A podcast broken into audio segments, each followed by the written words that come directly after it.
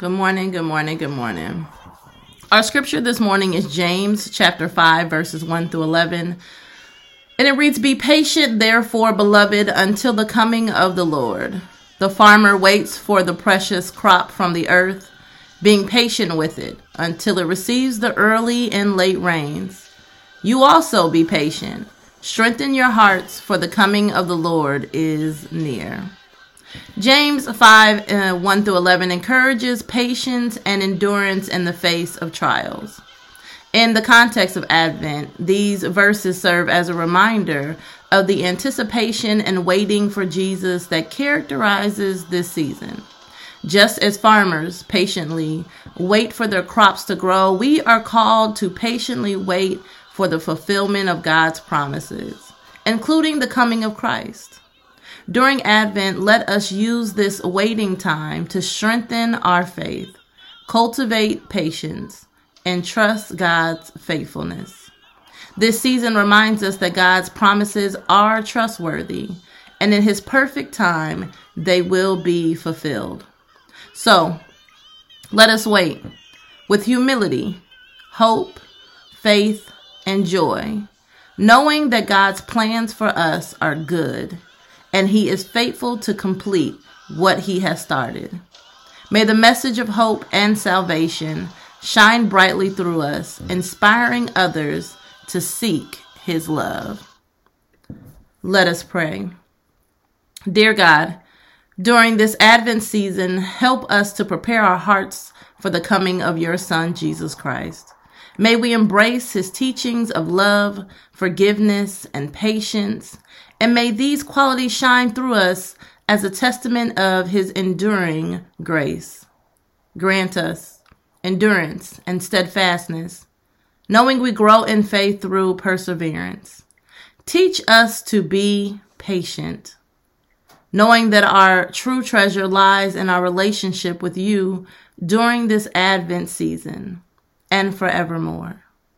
Then, God, we just ask that as we consistently go through this time of Advent, that if we are lacking a moment of hope, if we are lacking a moment of peace, if we are lacking moments of joy, and if we just don't feel the love, God, we ask that this season evokes that, that it brings it together, that you show your hand in our lives in each one of those moments to remind us that you are still with us.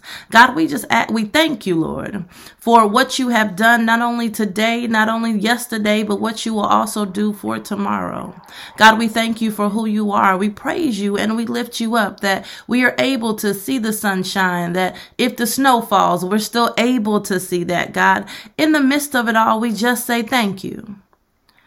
Thank you. Thank you for giving us hope for the season, hope to be able to uh, want the things, to desire the things, to wish the things to happen in our lives, hope that things will change, hope that things will, the, the situation will be different, hope that our internal aspects, our thoughts, our processes don't always have to be the same way. God, we thank you for that hope. Then, God, as we even looked at peace this week, God, we thank you that your peace reigns not only around us, but in us.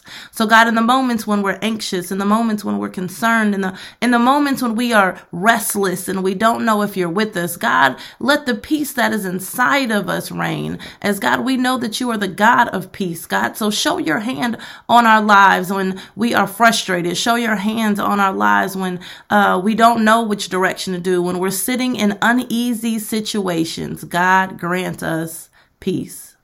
Then, God, as we shift over to joy, God, we understand that having hope and having peace uh, all comes out easier when we have a little joy.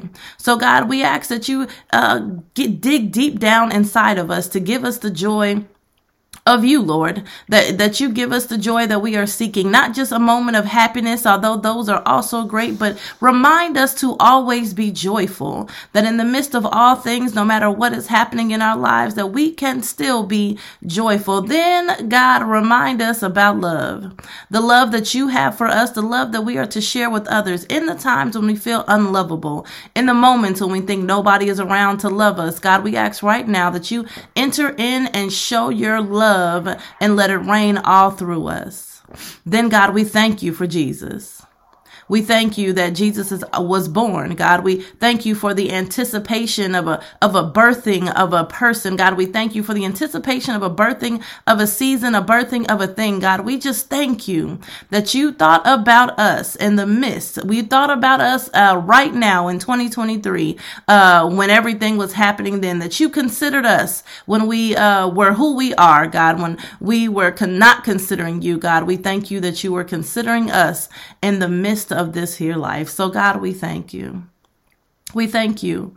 We praise you and we lift you up. God, we call out the names of those who are on the prayer list, that you touch them in this season where people feel the loneliest, God, when people are the most stressed out, God. We ask right now that you go by all the homes of uh, the people on the prayer list as well as our own, God. That you stop by us and relieve any extra pressure, any extra stress, God. That you just remind us consistently that you are in control. So that, God, we don't have to worry about anything because, God, we know you are with us. So, God, just continue. Continue to journey with us. Continue to be with us and continue to remind us that you are the light of this world. And for that, God, we say thank you.